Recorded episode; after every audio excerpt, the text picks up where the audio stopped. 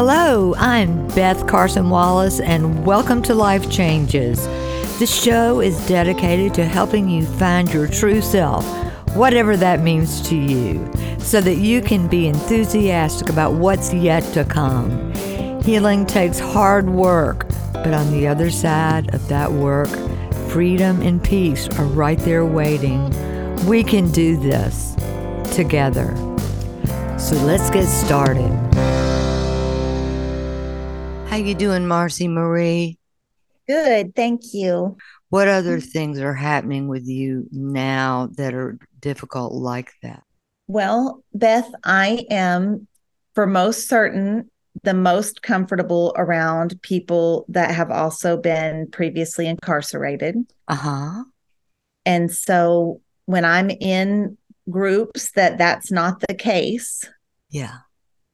there's still that feeling of less than hmm or that I don't belong.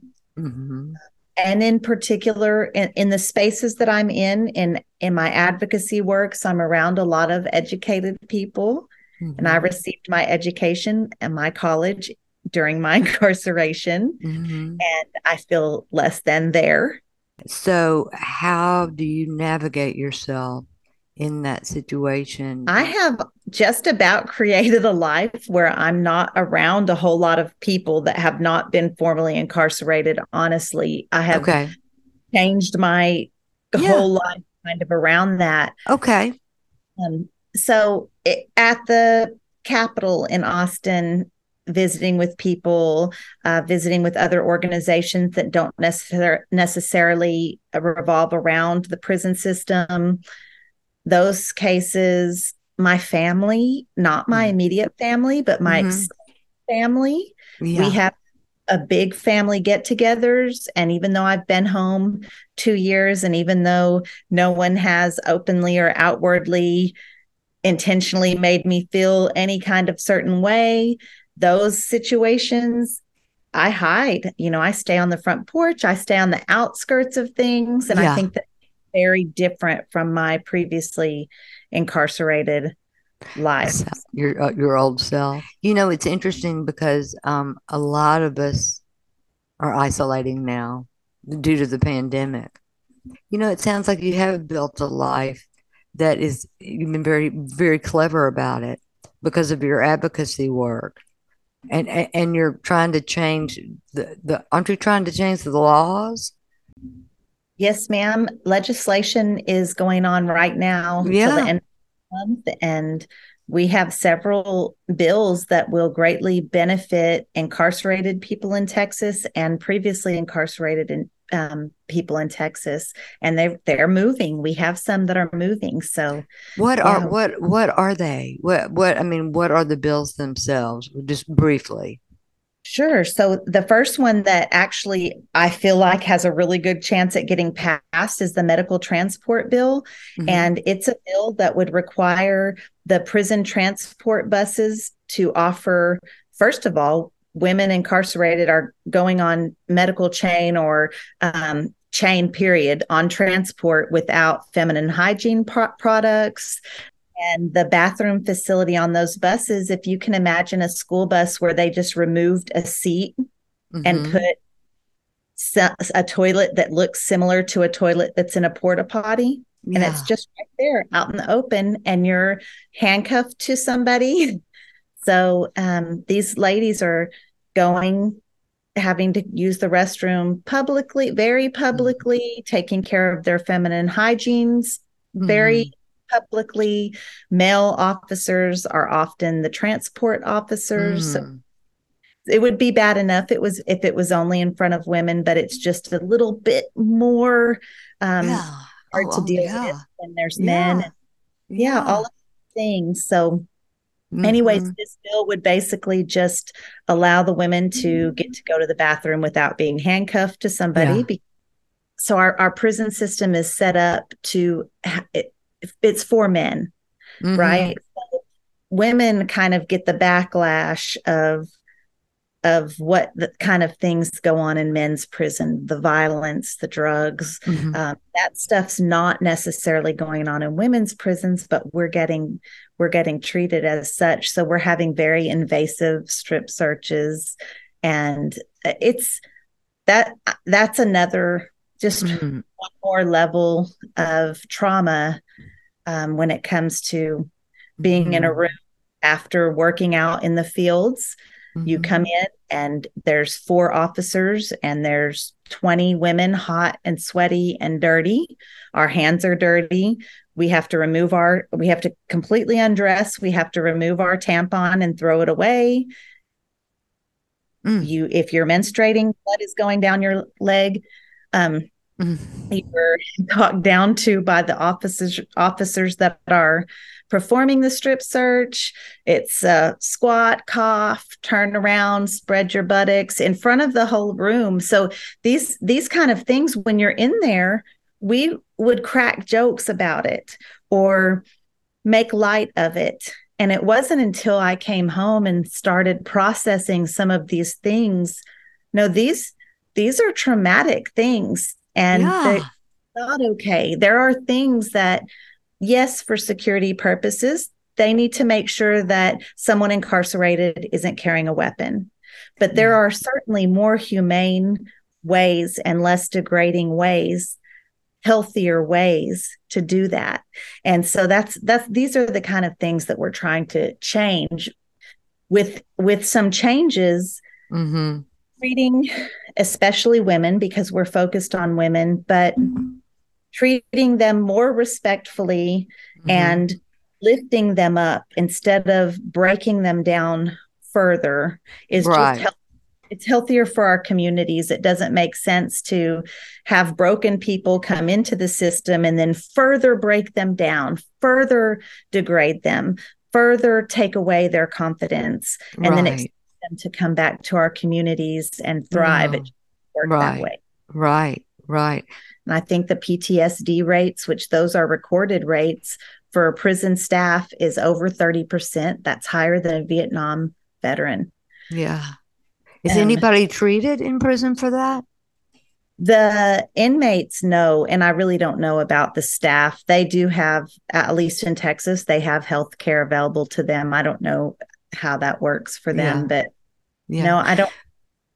Okay. So basically, you you now, okay, you, you've come back and you've got PTSD. I mean, you, you do, Don't, wouldn't you say? For sure. Oh, for, for sure. sure. Yeah. And you've, you know, you, you've got these things going on. So you're treating yourself. You're treating yourself. How's that working? Some days it's working better than other days, right? And on a on a surface level, I know probably I I should seek some outside help for that. Yeah. So so part of you goes, I really need to get some help. And what about yeah. the other part of you? The other part of me is um Beth, this sounds so uh I don't know what it sounds like, but it's honestly the first thought that came to my mind when you said it, and I've never vocalized it before. But there's okay. part of that thinks that I've done so much damage. Well, my kids need help, and my adult kids aren't going to get outside help, and my parents need help, and they're not going to get help, and my even my brother, you know, mm-hmm. it just very traumatic on my okay. family. Uh, and so I think that there's part of me that thinks, well, why? What makes you?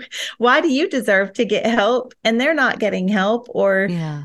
Really, I think it's. um I yeah. feel undeserving of that. I, I, okay, I, there we go. Okay, how do you feel about about being the pioneer of survival? It sounds doable. I I think that even with my arrest and incarceration that mm-hmm. my mem- my family still looks to me a bit like a leader. Mm-hmm. There's also a guilt that comes with not feeling guilty, if that oh. makes sense. It lessens how bad it was for everybody. Okay. But you still have time to give a lot of joy to these people. You've got time to bring them an enormous amount of pleasure. And don't you think that the healthier you are, the more pleasure you can bring them? This is very true. Okay. What about uh, so your relationships with your family are good? We were pretty close before my incarceration. Um, and that just, it just fell right in. It didn't really coming home to the to that group didn't ever feel funny. It didn't feel you know, there are times that we're all together and I'll say something and my mind is still kind of adjusting to what's appropriate in here out here compared to what's appropriate in prison and yeah.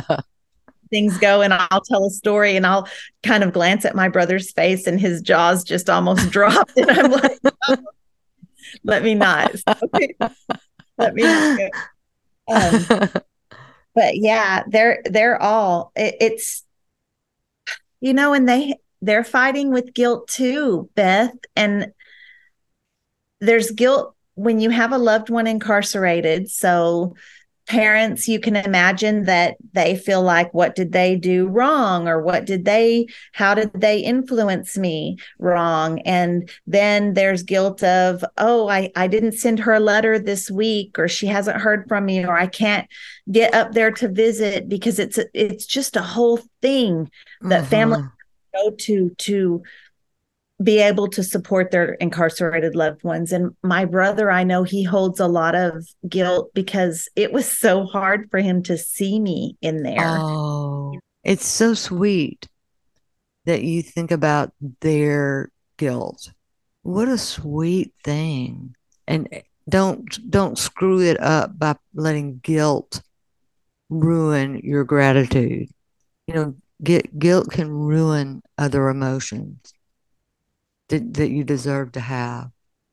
I never really thought about how guilt could ruin gratitude or it can really block some progress in, oh, in yeah. areas, right? What's the point? It doesn't do any good for anybody. I mean, really, if you take it and you just start taking it away and fill it up with the gratitude of what is going on that's okay. How does that sound? Little by it, little. It actually sounds kind of like a game changer. Good. Good. It might give you a little freedom to live and and and take a look at what's what, what's really going on around you. And anyway, I think we're going to wrap it up now. And unless there's anything else you want to talk about to mind, Beth, but I sure appreciate your help and I appreciate hearing your thoughts and working through some things with me. Oh, it's just been such a pleasure being with you today, Marci.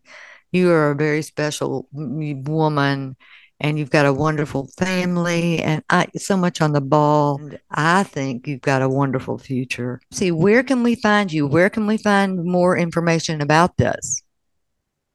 So, Beth, I'm on all the social media platforms, but if you go to www.marcimarie.com, M A R C I M A R I E, that will take you right to my link tree. And there's links for those organizations as well for um, a few other organizations and to my social media platforms. You can always follow me there that wraps it up. Let's all have a wonderful rest of the week. Don't forget to send your emails to bcwlifechanges.com. And if you'd like to meet with me for a session, just email me and we'll arrange it. Thanks again, y'all, and have a wonderful rest of the week. Bye bye.